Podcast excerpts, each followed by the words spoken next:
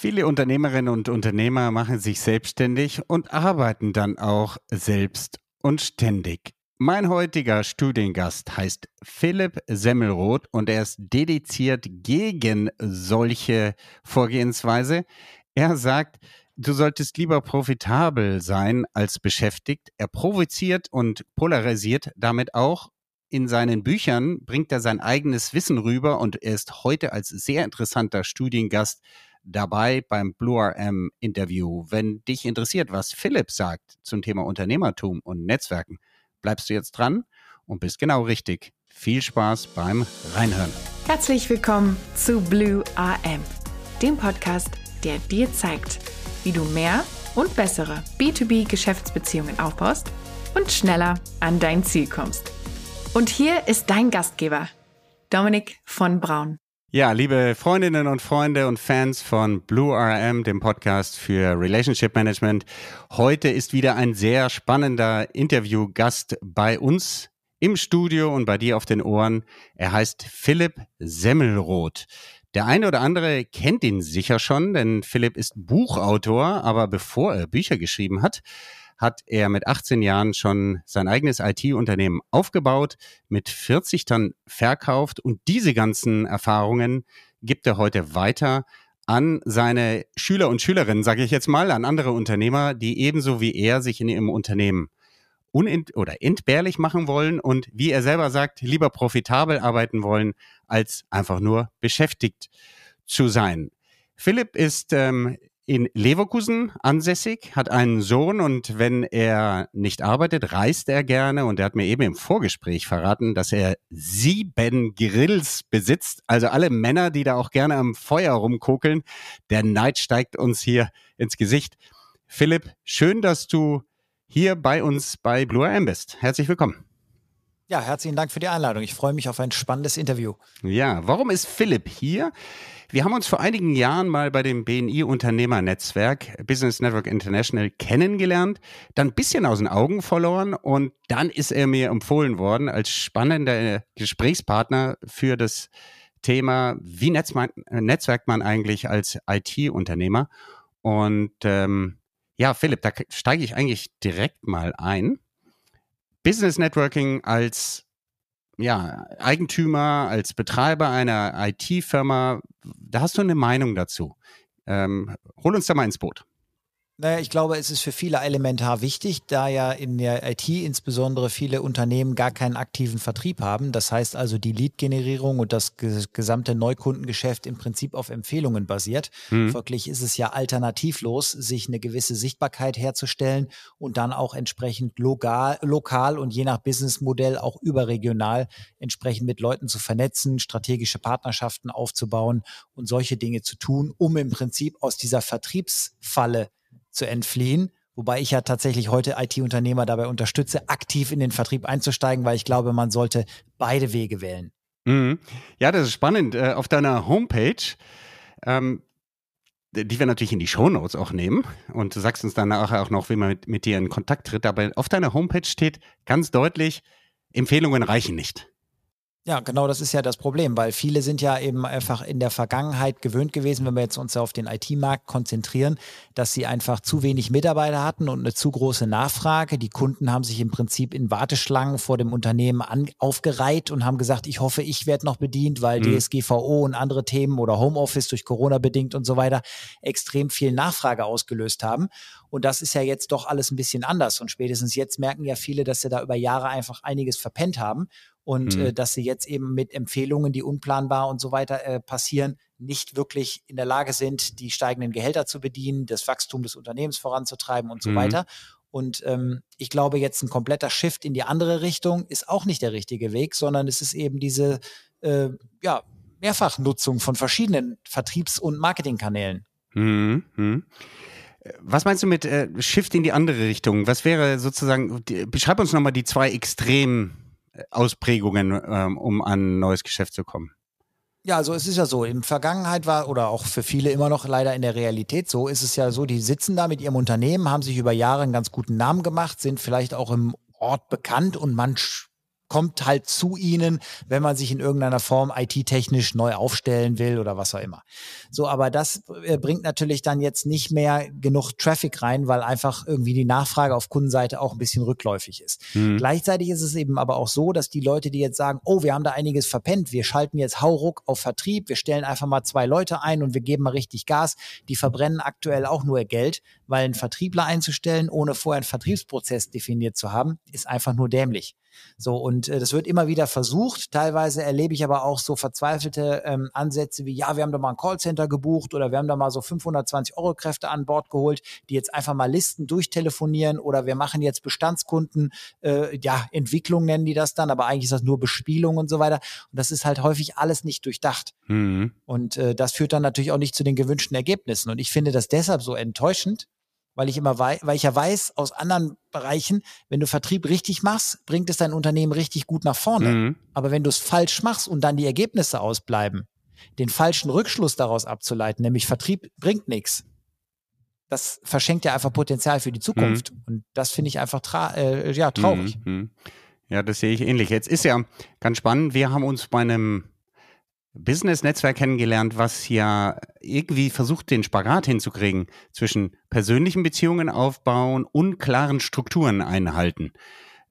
Glaubst du, so etwas macht Sinn für eine, für, für eine IT-Firma, dass man sagt, ich, ich mache Netzwerken, aber das eben auch mit einer gewissen Systematik? Also auf jeden Fall ist eine Systematik oder halt ein strategischer Vertriebsprozess aus meiner Sicht äh, äh, Schlüsselfaktor für Erfolg.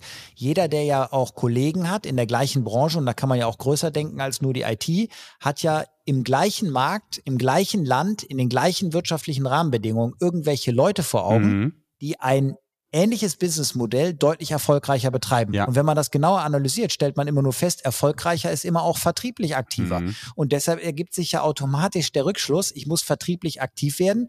Und ich glaube, gerade BNI bietet da, wenn man ganz am Anfang steht, eine sehr gute Chance, weil man da auch mal ein bisschen lernt, souveräner aufzutreten, sich ein bisschen auch verbal zu artikulieren, ein bisschen mit Leuten auch mal auszutauschen und dann auch mal von deren Sphären zu profitieren, weil ich kriege darüber ja Türen geöffnet in andere Bereiche, wo ich selber vielleicht gar keinen direkten Zugang zu ihnen habe. Mhm. Aber ich glaube, man sollte halt einfach auch nochmal zusätzlich ähm, ja durch andere Maßnahmen das nicht nur von diesem Mittelsmann abhängig machen, sondern selber aktiv rausgehen. Und das äh, kann man dann ja auch auf die Online-Welt übertragen. Mhm. Das heißt also, selbst ich bin ja sehr aktiv auf LinkedIn ich glaube halt auch LinkedIn ist eine super Plattform, um einfach Beziehungen aufzubauen, die ja online entstehen und dann offline kapitalisiert werden, weil du musst dich ja häufig dann doch erst nochmal kennenlernen, bevor du einen großen Deal zusammen machst. Und das ist aber ja dann die Anbahnung online, das Geschäft offline äh, trotzdem völlig in Ordnung. Mhm. Ich habe hier kräftig mitgeschrieben. Jetzt ähm, also mir ging es ja ähnlich bei BNI. Du, du, äh, dadurch, dass es so strukturiert ist, du dann jedes äh, äh, bei jedem wöchentlichen Treffen auch Redezeit in Anführungsstrichen oder in Klammern Redezwang hast, also dich selber präsentieren musst, lernst du also unheimlich viel an Softskillen, wie, wie wirkst du und so weiter und hast tatsächlich mit Berufen zu tun, mit denen du mitunter sonst gar nicht in Kontakt kommst. Wenn man jetzt abgesehen von BNI als Trainingslager, als Struktur, das äh, dir hilft, sagt, ich möchte mir ganz bewusst ein Netzwerk aufbauen. Jetzt sagst du, das kann man online machen. Nach welchen Kriterien sollte ich denn dann vorgehen als, äh, als Unternehmer? Also ich glaube, der eleganteste Weg ist einfach, ich überlege mir, was ich für ein Netzwerk haben möchte. Suche ich jetzt ein Netzwerk mit Sparringspartnern? Ich mache ja heute viel Unternehmercoachings. Die Leute wollen ja nicht, dass ich bei denen was kaufe, sondern die wollen im Prinzip von meinen Gedanken vielleicht profitieren, sich mit mir austauschen, eigene Strategien hinterfragen und so weiter. Und da äh, gibt's ja mehr als den Herrn Semmelroth in Deutschland. Das heißt also, wenn ich solche äh, Kontakte suche, muss ich natürlich anders äh, da draußen auf die Suche gehen sozusagen, als wenn ich potenzielle Kunden aufbauen will. Und deshalb gehen wir erstmal auf den zweiten Punkt ein. Wenn ich potenzielle Kunden aufbauen will, dann würde ich das ganz pragmatisch machen. Ich gucke mir einfach meine aktuellen Kunden an, mhm. gucke mir einfach an, welche kann ich am besten bedienen, welche sind gleichzeitig am pflegeleichtesten, was haben die alles im Prinzip für wiederkehrende Merkmale und daraus baue ich mir klassischerweise diesen Kundenavatar und sage, wer so aussieht oder diese Parameter erfüllt, der würde ideal zu uns passen. Und dann kann ich ja mit Online-Tools heute tatsächlich relativ stark auch targetieren und damit einfach ganz gezielt Leute ansprechen. Mhm. Mhm. Würdest du da auch sagen, da helfen auch Automatismen? Ja, gut, man kann natürlich mit bestimmten äh, Tools und so weiter eine gewisse Vorfilterung durchführen, aber ich glaube, man muss dann immer noch mal diesen Schritt auch wählen, wo man sich so selber so einen Eindruck verschafft, weil zum Beispiel ist es ja jetzt so, dass ähm, ich jetzt heute keinen Bock mehr hätte, mit Leuten zusammenzuarbeiten, die ich einfach persönlich doof mhm. finde. So, und wenn ich jetzt aber mit denen ja nur online in Kontakt trete, weil die jetzt bestimmte äh, Merkmale erfüllen, habe ich ja noch keine weitere ich sag mal, Kategorie, mhm. die ich in die Bewertung mit einfließen lassen kann. Das heißt, ich kann mir deren Videoformate anschauen, ich kann mir deren Postings anschauen, vielleicht schreiben die und denken die schon ganz anders, als ich das angenehm finde. Das ist ja völlig in Ordnung, mhm. aber das würde dann für mich ein K.O.-Kriterium bedeuten. Also von daher glaube ich, mit dem Automatismus kann man eine gewisse Vorselektion durchführen und dann ist es im Endeffekt schon noch irgendwo ein manueller Prozess, wenn man auf Qualität und nicht einfach nur auf Masse setzt. Damit hast du eigentlich schon äh, ein gutes Stichwort gegeben.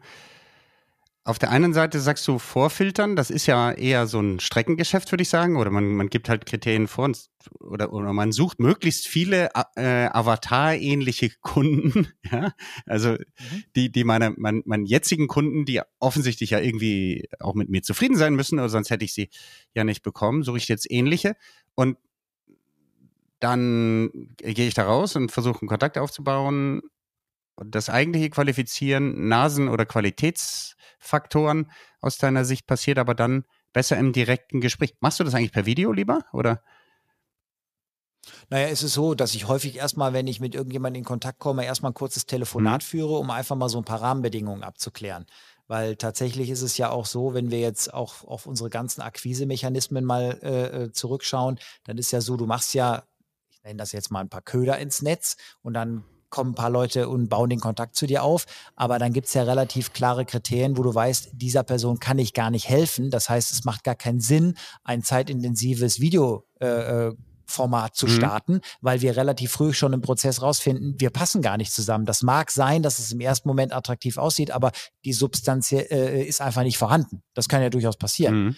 So, also beispielsweise, ich habe jetzt immer mal wieder Anfragen von Gründern, die sagen, ich habe Ihr Bücher gelesen, finde ich mega cool, würde ich auch gerne machen. Wenn ich dann frage, wie sind Sie aufgestellt und der sagt, ich mache das gerade immer noch so halb, halb nebenbei, weil ich noch einen Job habe und so weiter, dann sage ich immer, gut, lesen Sie erstmal alle anderen Bücher von mir und kommen Sie später nochmal wieder, weil wenn Sie noch gar nicht unterwegs sind, kann ich Ihnen nicht helfen. Ich mache ja keine Existenzgründungsberatung in mhm. dem Sinne.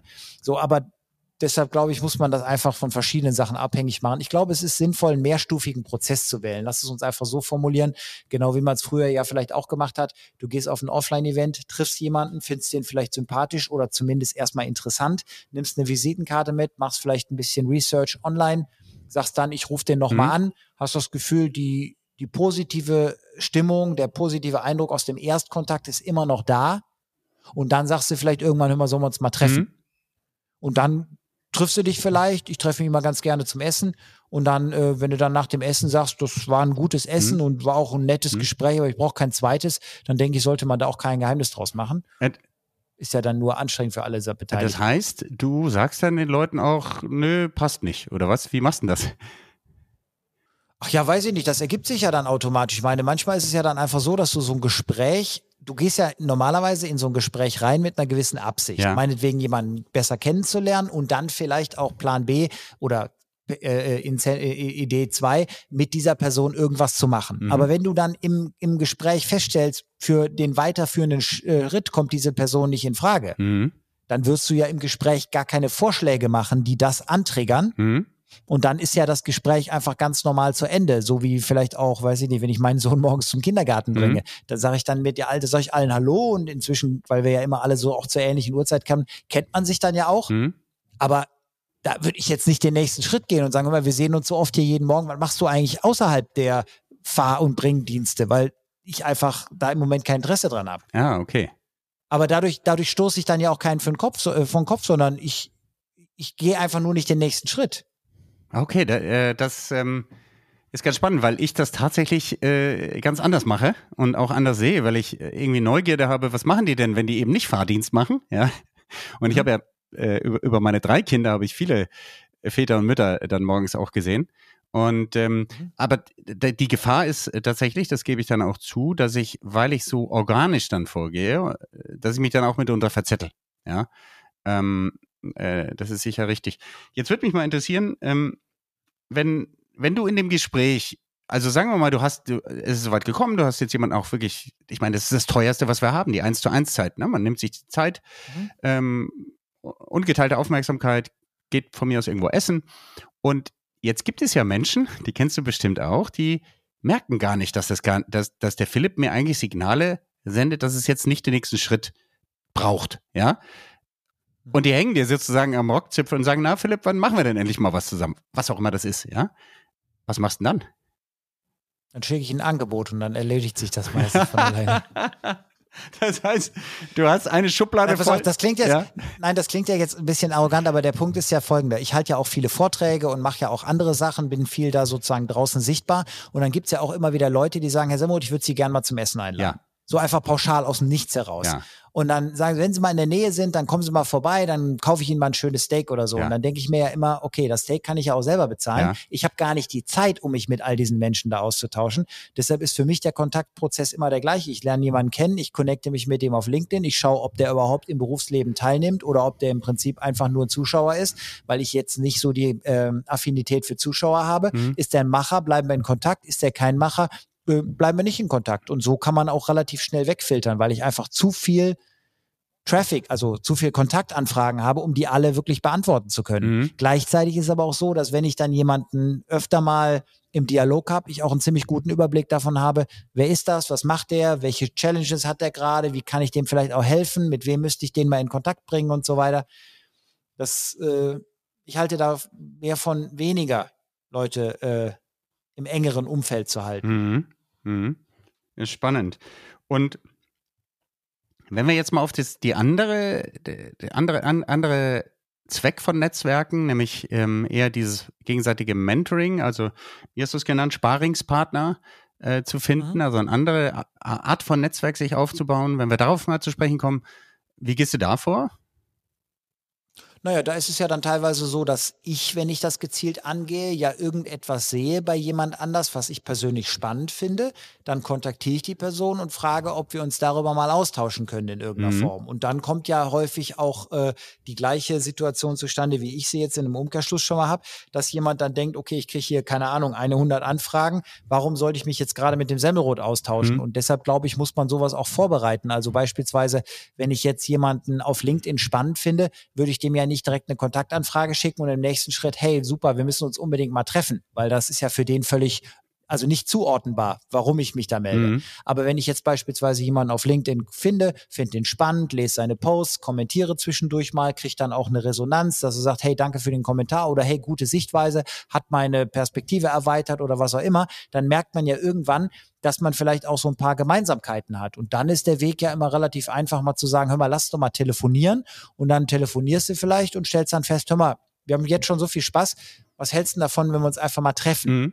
Und äh, dann ist das ja immer ein bisschen auch davon abhängig, wie das regional gerade passt. Also ich war jetzt gerade mit dem Steuerberater, den ich nur von LinkedIn kenne, essen in Düsseldorf, weil das halt um die Ecke ist. Das war halt top. Aber ich habe halt auch so ein paar, ich nenne das mal schwebende Kontakte im Münchner Raum, mhm. mit denen ich so verblieben bin, dass ich gesagt habe, wenn ich mal in München wieder bin, dann äh, gucken wir, dass das zusammenpasst. Dann gehen wir auch da mal irgendwie zusammen essen. Mhm. Jetzt also von daher. Ist das dann eher so ein bisschen offener, dass du nicht unbedingt weißt, was rauskommt, aber du findest die Personen spannend?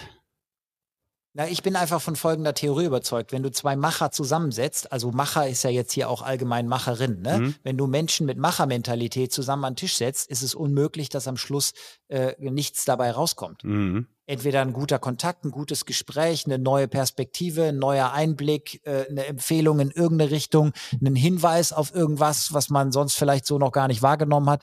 Also das ist ja für mich genau der Punkt, weshalb ich eigentlich nur nach zwei Kategorien gehe. Macher und Zuschauer. Und wenn einer Zuschauer ist, dann sage ich, gut, das ist jetzt ja für mich kein Austauschpartner, weil mhm. das ist, äh, bringt mich ja nicht weiter. Mhm. Ich treffe mich ja auch häufig gerne mal mit Leuten, die was komplett anderes machen als ich, die in einem ganz anderen Bereich richtig viel Erfahrung haben. Ich habe zum Beispiel einen, mit dem ich mich seit 2013 regelmäßig treffe. Der Mann hat 620 Mitarbeiter, der hat unzählige Unternehmen. Wenn ich mich mit dem unterhalte, dann ist es halt im Prinzip immer spannend, weil wenn er morgens aufsteht, hat er Probleme die sich manche Leute noch nicht mal vorstellen können. Mhm. Und dann erzählt er mir, wie er die löst. Letztens war ich mit dem beim Mittagessen und dann sagt er, ich sage immer, was hast du so gute Laune? Er sagte, ach ja, ich habe heute Morgen 1,5 Millionen Aktien abgestoßen. Äh, ähm, ich sage, wie bitte? Dann sagte er, ja, die habe ich für 5 gekauft, die habe ich für 11,90 jetzt weggetan. und so weiter. Und dann denkst du dir so, ja, mhm. das äh, sind mal Probleme, die äh, andere Leute auch gerne hätten. Ja, absolut, absolut. Wie ist das dann? Ähm, es interessiert mich wirklich, weil ähm, ich glaube, dieses äh, sich ein, ich sag mal, ein Netzwerk von, von Know-how-Trägern ähm, mhm. selber aufzubauen, halte ich für enorm wichtig. Würdest du sagen, dass du in einer Art Mentoring-Position bist? Ähm, ich weiß, du bist durch deine Masterclasses selber Mentor, aber als Mentee, dass du auch im, wo du, wo du das, vielleicht ist es ja dieser Unternehmer, den du gerade beschrieben hast, wo du denkst, oh, von dem kann ich richtig viel lernen, ja? Also ich bin ja in verschiedenen Netzwerken, insbesondere in Amerika, weil ich einfach das dann kombiniere mit äh, an meinen Sprachkenntnissen arbeiten, ja. ein bisschen reisen können und so weiter. Also ich bin jetzt zum Beispiel seit 2017 in so einer größeren Mastermind in den Vereinigten Staaten. Mhm. Die trifft sich also immer mal wieder. Ich habe jetzt zwei Jahre Pause gemacht, weil ich auf Covid und Fliegen und Maske tragen und so keinen Bock hatte, da im Flugzeug. Und äh, das ist jetzt einfach der Grund, warum ich zwei Jahre da nicht dabei war. Aber sonst, dann haben wir uns in Los Angeles getroffen, in Atlanta getroffen, in New York getroffen, in Florida getroffen. Und dann sitzt du da einfach mit Menschen aus allen Teilen der Welt, Australien, England, was weiß ich, Spanien meinetwegen zusammen, ne, um mal irgendwas zu nennen. Mhm. Und dann sitzt du da und ähm, dann erzählen die Leute, was sie gerade so machen, wo sie rein sie investieren, wo, wo sie nicht mehr investieren, mhm. was sie gerade für, ich sag mal, Entwicklungen sehen, was sie spannend finden, was sie nicht spannend finden und, und wie sie beispielsweise auf Neukundenakquise gehen und, und, und, und, und. Und so hast du ja dann auch immer wieder neuen Input, wo du denkst, das bringt mich mal weiter, weil wir sind ja gestartet hier mit IT-Unternehmern. Was ich ja bei den IT-Unternehmern ein bisschen bedauere, und ich war ja nur lange aufgrund meines IT-Unternehmens auch in dieser Branche ganz tief drin. Mhm. IT-Unternehmer treffen sich immer gerne mit anderen IT-Unternehmern auf IT-Events mhm. und tauschen sich über dieselben Themen aus. Mhm. Und da kommen ja selten komplett radikal neue Gedankensätze bei zutage. Das heißt, man bestätigt immer nur, was man ohnehin schon für richtig hält, ignoriert alles andere und lernt in dem Sinne eigentlich nichts dazu. Mhm. Absolut. Das heißt also, man, man ist irgendwie dann auch teilweise einfach nur dabei, ähm, zu Informationen zu empfangen, die herstellerseitig in den Markt gedrückt werden. Mhm. Neues Produkt, neues Feature, neue, was weiß ich, äh, Akquisition und daraus ergebende ähm, äh, Konsequenzen für bestimmte Lizenzmodelle und was weiß ich alles. Aber sich mal branchenübergreifend mit anderen Unternehmern auszutauschen, das hat so eine Hebelwirkung, mhm. dass mhm. äh, ich das eigentlich jedem wünschen würde, dass man frühzeitig erkennt, was man vielleicht nutzen könnte oder vielleicht irgendwann erkennt, was man Potenzial in den vergangenen Jahren verschenkt hat. Hm, hm. Ja, es gibt ja Themen, die in fast jeder Branche äh, wirklich drücken. Äh, Stichwort Fachkräftemangel. Und da macht es mhm. durchaus Sinn, mal auch bei den anderen zu gucken, wie löst ihr das denn eigentlich? Wir haben im Vorgespräch über Fachkräftemangel gesprochen, Philipp. Das ist ja eines der großen Themen, auch bei, gerade bei IT-Unternehmen. Ähm, wie kann man denn da eigentlich Netzwerke nutzen, um dem was entgegenzusetzen? Also Punkt eins ist ja, Fachkräftemangel resultiert ja häufig auch daraus, dass Firmen einfach schlecht organisiert sind und dann werden schlechte Prozesse mit mehr Manpower kompensiert. Das heißt, man hat immer das Gefühl, man braucht mehr Leute, aber eigentlich müsste man nur mal den ganzen Prozess hinterfragen, mhm. den man da macht und dann würde man feststellen, so viele Leute brauchen wir hier gar nicht. Ein Teil der Leute ist völlig unproduktiv hier. Äh, und von daher, das ist der erste Punkt. Der zweite Punkt ist aber auch der, dass ja heute auch viel Recruiting und so weiter über äh, persönliche Beziehungen läuft. Mitarbeiter kennen andere, die in einem anderen Bereich äh, äh oder in einem anderen Unternehmen in ähnlichen Umfeld arbeiten, aber da unzufrieden sind oder man hat vielleicht auch Kontakte zu lokalen Multiplikatoren. Äh, ich sage jetzt mal Wirtschaftsförderung, Industrie- und Handelskammer, irgendwelche Fachhochschulen, die ja dann auch immer sehr gerne mit Unternehmen direkt zusammenarbeiten und so weiter. Und von daher glaube ich, da gibt es eben viele Möglichkeiten, wo man diese Sachen alle kombinieren kann. Mhm. Sag mal, um deine Netzwerkaktivitäten egal jetzt zum, zum Finden von, von äh, Sparingspartnern oder eben auf Kundenseite, um deine zu organisieren, nutzt du da bestimmte Tools? Hm, nö, ich habe ja jetzt einfach nur auf der einen Seite mache ich sehr viel per WhatsApp. Mhm. Das heißt also, für mich ist einfach WhatsApp ein Tool, wo ich sehr schnell mal mit Leuten in Kontakt bleiben kann. Ich habe früher sehr stark auf Facebook gesetzt, bin heute eigentlich von Facebook weg und mache jetzt mehr LinkedIn. Mhm. Und äh, ich habe einfach so viele Kontakte, dass ich einfach nicht alle im Auge behalten kann. Deshalb muss ich einfach so ein bisschen priorisieren und sage einfach, wenn einer jetzt heutzutage, also gerade jetzt nach Corona und so, wo sich das alles nochmal stark auch von Xing Richtung LinkedIn und so weiter geändert hat. Mhm. Wer heute nicht auf LinkedIn mitspielt, mhm. der ist aus meiner Sicht nicht wirklich ernstzunehmend im Business unterwegs. Mhm. So, und das heißt, wenn ich also beispielsweise mein LinkedIn im Auge behalte und da die Kontakte, mit denen ich vernetzt bin, dann sehe ich ja, wer ist sehr rührig, wer macht viel, wer ist äh, aktiv, wer ist einfach nicht äh, aktiv. Und dadurch hast du ja dann automatisch auch ich nenne das mal jetzt so im Kopf, immer so ein paar Leute, die dir präsenter sind und ein paar, an die du gar nicht mehr denkst. Die findest du dann wieder, wenn du mal deine WhatsApps nach unten scrollst oder in deinen Kontakten oder alten E-Mails rumfummelst oder sowas. Aber ich denke, wir haben heute so viel Zugang zu Menschen, dass man ja auch irgendwie gucken muss, dass man sich auf ein paar konzentriert, weil mit jedem so einen oberflächlichen Kontakt zu haben, bringt auch nichts. Ja, absolut. Und äh, deswegen haben ja viele Leute auch äh, CRM-Systeme, wo sie Kategorien machen und so weiter. Nutzt, machst du das auch oder? Ja, ich habe natürlich CRM-Systeme auch für meine ganzen Vertriebsaktivitäten ja. und sowas alles. Und da habe ich natürlich dann auch verschiedene, ja, ich sag mal, historische Unterlagen, also so Log-Files und mhm. so zu den einzelnen Kontakten und so ein Zeug. Aber gleichzeitig glaube ich immer, wenn du darauf angewiesen bist, dass du erst ins CM-System guckst, um jemanden einschätzen zu können, dann ist das kein wirklicher Kontakt. Dann ist das einfach, also dann ist das ein Kontakt im Sinne von einfach wie so eine Karteileiche oder so. Weil wenn ich jetzt an meine Kumpels denke oder so, ja, ich weiß jetzt auch nicht so 100 Prozent, was die gestern gemacht haben und vorgestern gemacht haben, aber ich weiß ja doch schon grob, in welcher Stadt die sich gerade befinden, was die beruflich machen, wie es da familiär ungefähr aussieht und so weiter. Von daher, ähm, ja, da, da müsste ich ja jetzt nicht jedes Mal im CRM-System nachgucken. Gleichzeitig erkenne ich aber auch, wie abhängig wir alle von den Systemen sind. Denn teilweise ist es ja so, du hast dann da Mitarbeiter beschäftigt und äh, musst dich dann immer wieder über das Computersystem daran erinnern lassen, wann die Geburtstag haben. Ja, ja, absolut. Und ähm, ich meine, du kannst es, es hört sich jetzt für mich geradezu so an, als wenn du quasi dein CRM immer im Kopf aktualisierst oder äh, per WhatsApp, also sprich über den Finger und den Screen. Ähm, mhm. Ich muss sagen, mir wäre das zu unstrukturiert, beziehungsweise ich hätte Angst, dass ich bestimmte Leute einfach vergesse, ja. Ähm, äh, zwischendrin. Ja, aber dann, aber dann, pass auf, da entsteht dann natürlich, ich verstehe den Gedankengang, aber da entsteht dann auch immer wieder ähm, die Notwendigkeit für sich selber zu entscheiden, bin ich in einer Hohlschuld oder bin ich in einer Bringschuld oder bin ich in einem Mittelweg davon? Denn tatsächlich ist es ja so, ich kann ja jemanden nur vergessen, wenn ich nicht aktiv mich mit der Person auseinandersetze, die Person von sich aus aber auch keinen Kontakt hält. Mhm. Und das halte ich persönlich für viel, äh, für sehr hilfreich.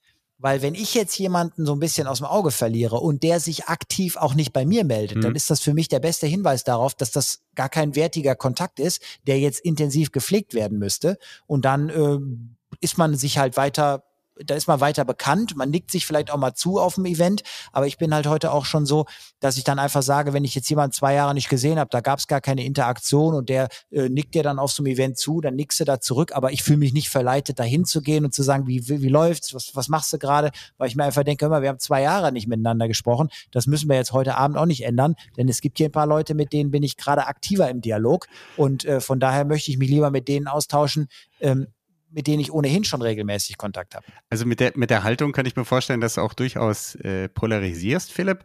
Denn äh, da fallen mir jetzt mehrere Sachen ein. Also der Punkt, wenn sich einer zwei Jahre nicht meldet, dann, äh, dann, dann denke ich mir, na gut, hat er anscheinend auch kein Interesse an mir.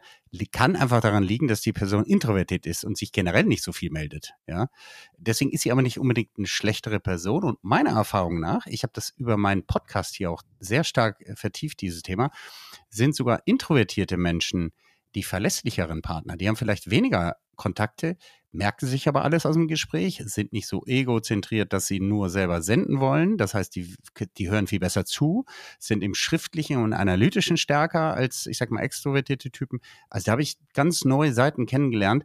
Und diese Leute, äh, das halte ich fest, wenn du dann auf LinkedIn gehst, die haben kaum sichtbare Follower oder Kontakte äh, anzahlen. Ähm, und äh, die würden ja nach dem Ansatz irgendwie hinten runterfallen. Ja, um den, dem, da, da ist eher so, dass ich mich um die kümmern muss, weil die einfach so in ihrer eigenen Welt sind, verträumt oder sogar Angst vor Ablehnung und alles Mögliche. Da gibt es ja ganz viele psychologische Phänomene. Deswegen nicht in Kontakt halten, weil sie vielleicht denken, ich gehe dem Philipp auf die Nerven. Ja, ähm, also da gibt es schon Gründe, warum sich jemand nicht meldet, die jetzt nicht heißen, dass das ein schlechter Geschäftspartner wäre ähm, und auch nicht unbedingt kein Macher, nur nicht so sichtbar. Nein, nein, nein. Das akzeptiere ich auch alles. Ja? Ist das einfach nur so, ich habe ja einfach früh in meinem Leben gelernt und jeder müsste das in seinem Leben auch festgestellt haben, dass wir immer mehr zu tun haben, als wir jemals schaffen können. Ja. Das heißt, es gibt immer mehr zu tun. Das heißt, du musst von vornherein allkalkulieren, dass links und rechts irgendwas liegen bleibt. Und was ich halt mache, ist, ich überlasse das, was liegen bleibt, nicht dem Zufall. Ja. Das heißt also, für mich ist es nicht wichtig, dass wir dauerhaft Kontakt halten, solange ich weiß, was gerade passiert. Beispielsweise, ich habe einen super guten Freund, der in Berlin lebt. Manchmal spreche ich drei Jahre nicht mit mhm. ihm. Und dann bin ich in Berlin, da sage ich, Johannes, lass essen gehen. Und dann ist das so, als wenn wir uns gestern mal letztes Mal gesehen haben. Der hat genug um die Ohren, ich habe genug um die Ohren. Und das ist auch alles für uns beide völlig in Ordnung. Mhm. Aber was ich eben meine ist, ich würde jetzt jemanden, dem ich irgendwann mal über den Weg gelaufen bin, mit dem ich mich irgendwann mal ganz kurz connected habe, wo von beiden Seiten auch kein Follow-up stattgefunden ja, okay. hat, dem würde ich mich nicht verpflichtet fühlen, wenn ich den auf einer Veranstaltung treffe, wenn auf derselben Veranstaltung Leute sind, mit denen ich seit Monaten im intensiveren Dialog bin. Das heißt, ich versuche nicht, der Freund von allen zu sein und mit allen an dem Abend dann hier nochmal eine neue Basis herzustellen, sondern ich konzentriere mich auf das Intensivieren bereits aktiv gepflegter Kommunikation, weil ich eben auch genau weiß, dann, was sind das für Leute, wie kann ich die unterstützen, weil es geht ja tatsächlich nicht immer nur darum, was kann ich daraus ziehen, sondern ich habe ja auch Spaß daran, wenn ich einfach mal zwei Leute zusammenbringe. Mhm. Also wo ich einfach sage, ich weiß genau, wen du brauchst. Hier, krieg ich nichts für. Ruf den an, der kann das gut und ruf den da an, der kann das gut und mach das mit dem da, weil ich einfach weiß, ich kann den Leuten untereinander helfen. Ja, ja, ja das ist ja sowieso immer gut. Eine Einzahlung aufs äh, Beziehungskonto, in dem man immer, immer gibt, gibt, gibt. Ähm, jetzt ist, du hast eben auch noch LinkedIn erwähnt. Ähm, da sind, mhm. da gibt es ja böse Zungen inzwischen. Also äh, es gibt den aus meiner Sicht klar zu beobachtenden Trend, dass LinkedIn sich immer mehr ich würde mal sagen, Instagramisiert.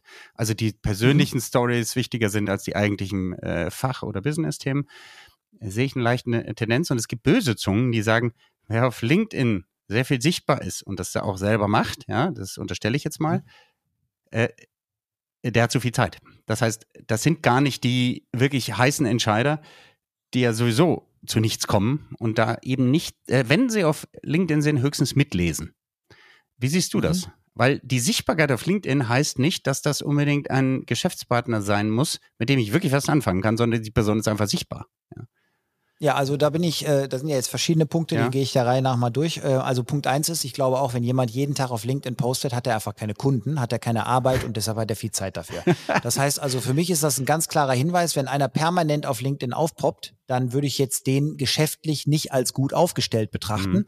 weil ich das ja einfach aus meinen eigenen Terminen kenne. Mhm. Weißt du, gestern war ich in Mannheim, morgen bin ich in Gießen, heute habe ich was auf LinkedIn gepostet, weil ich zufällig im Office war. Mhm. Aber Morgen werde ich wahrscheinlich nach dem Vortrag schnell ein Foto machen, dann kurze zwei Sätze dazu schreiben, weil das ist ja auch der Fall, wenn du es oft machst, bist du auch schnell im Posten. Ja. Das heißt, es dauert nicht so lange, kannst du es auch nebenbei machen. Aber trotzdem, wer das sieben Tage die Woche inklusive Wochenende schafft, da stelle ich mir dann die Frage, wofür?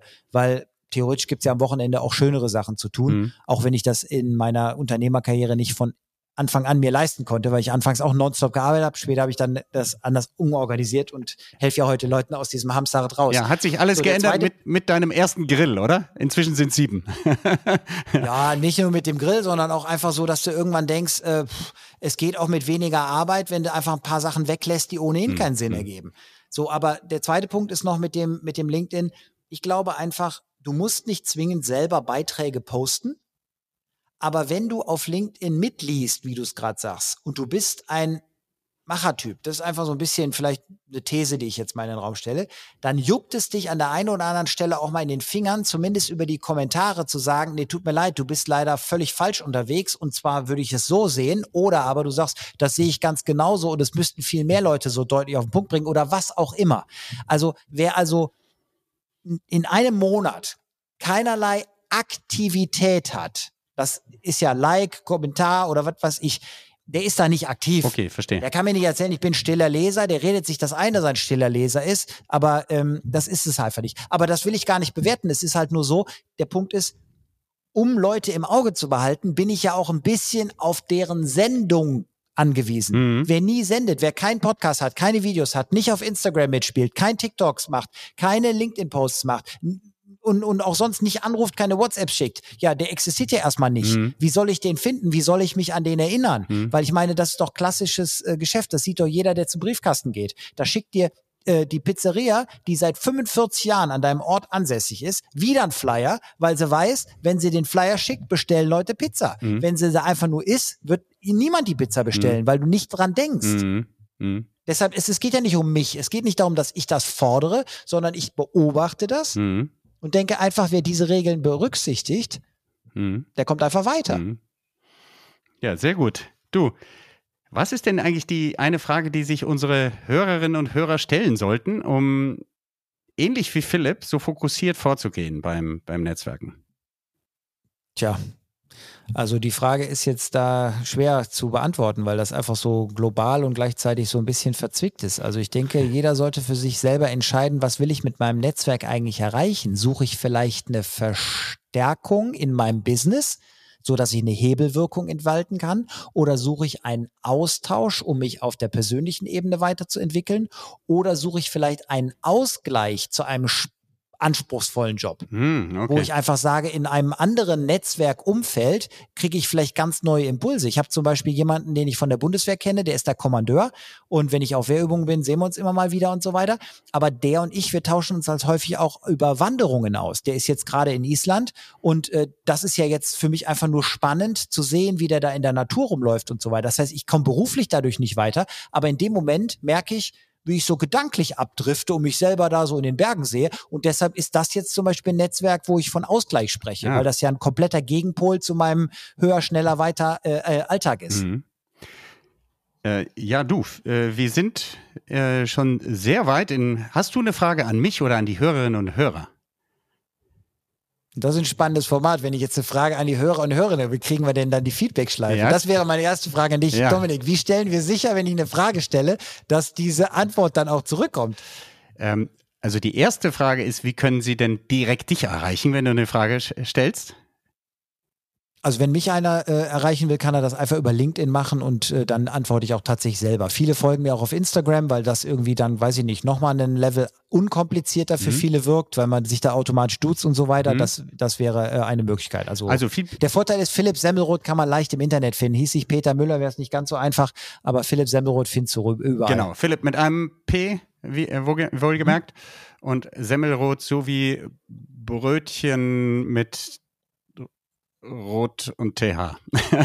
ja, der Vorteil, der Vorteil ist, der Vorteil ist, ich habe wirklich viel dafür getan, dass wenn du das äh, bei äh, Google eingibst, wird es schon autovervollständigt. Ui. Und äh, ja gut, aber das liegt ja nur daran, dass du genug veröffentlicht. Das, das ist ja jetzt nicht so, dass ich so ein super Typ bin, sondern ich habe das einfach vor Jahren bei jemandem gesehen im Rahmen eines Unternehmernetzwerks. Mhm. Der gab da einen Felix und ich meine, wie viele Felixe kennen wir alle, ne? Und dann gab der da Felix ein und dann drückt der B und auf einmal kommt da, ich denke, wow, ja. das muss ich auch wissen. Hab ihn gefragt, wie geht das? Der sagte, ja, du musst ein bisschen Pressearbeit machen, du musst ein bisschen hier, ein bisschen da machen und dann habe ich einfach den Plan genommen und umgesetzt. Ja, cool. Ja.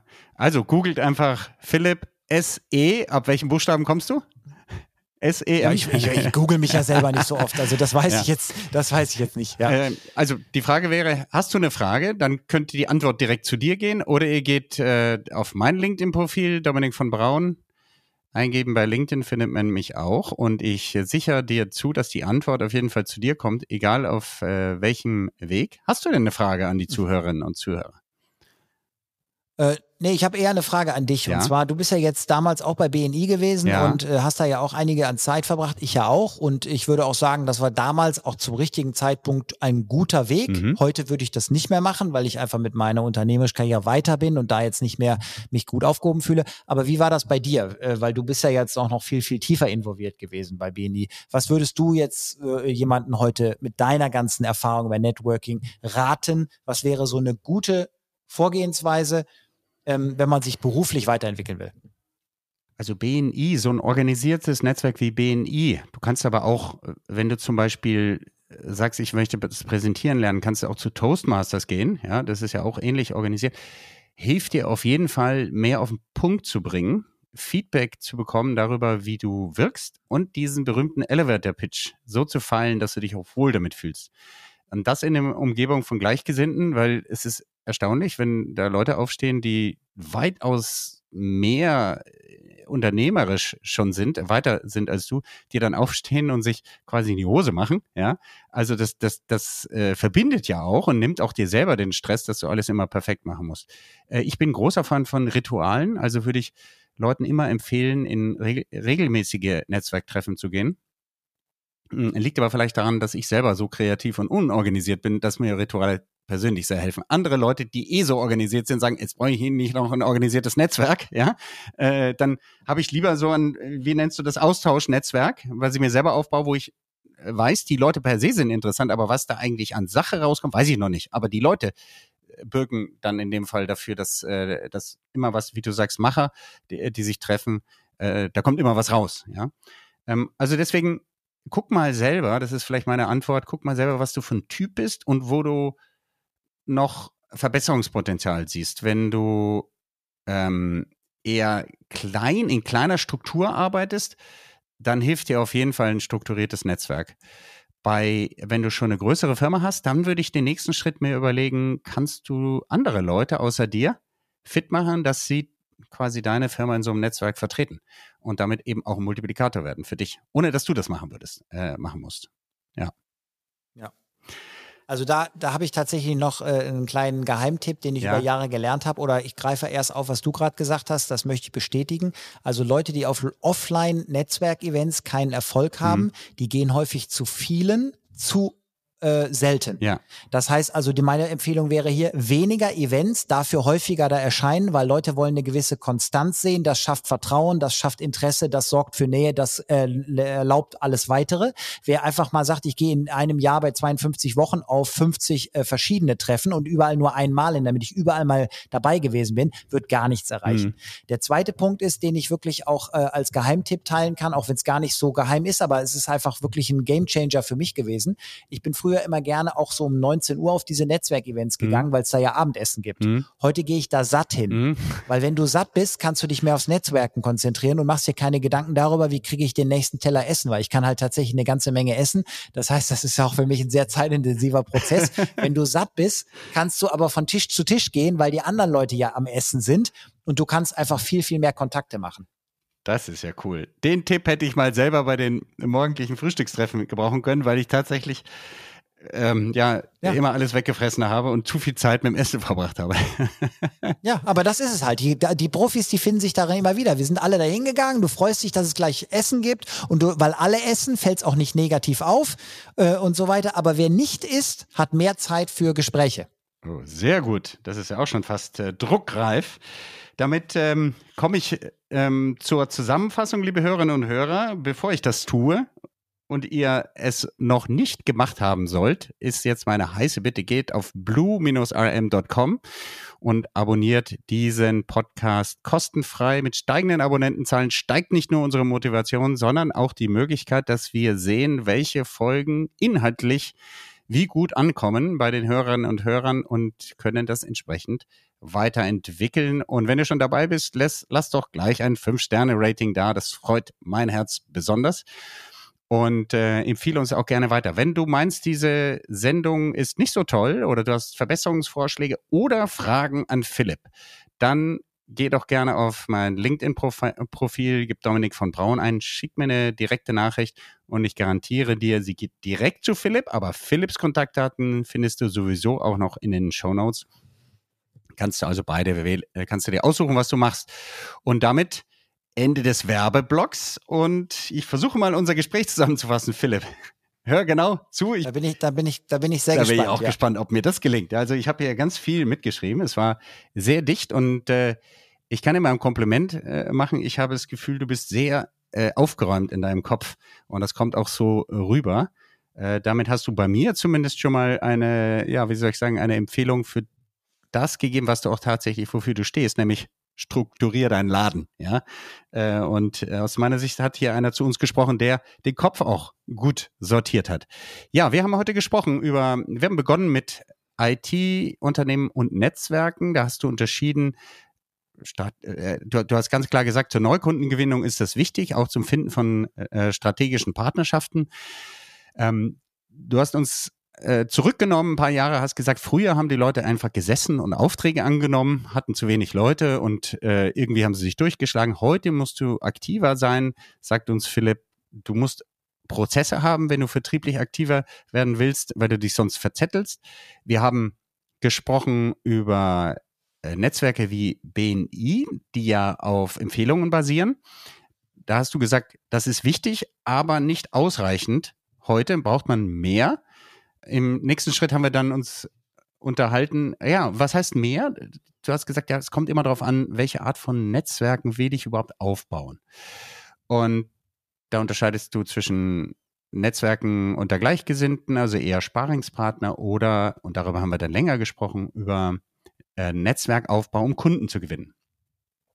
Und da sagt uns Philipp, bevor du das machst, solltest du dir erstmal überlegen, wen möchtest du überhaupt ansprechen?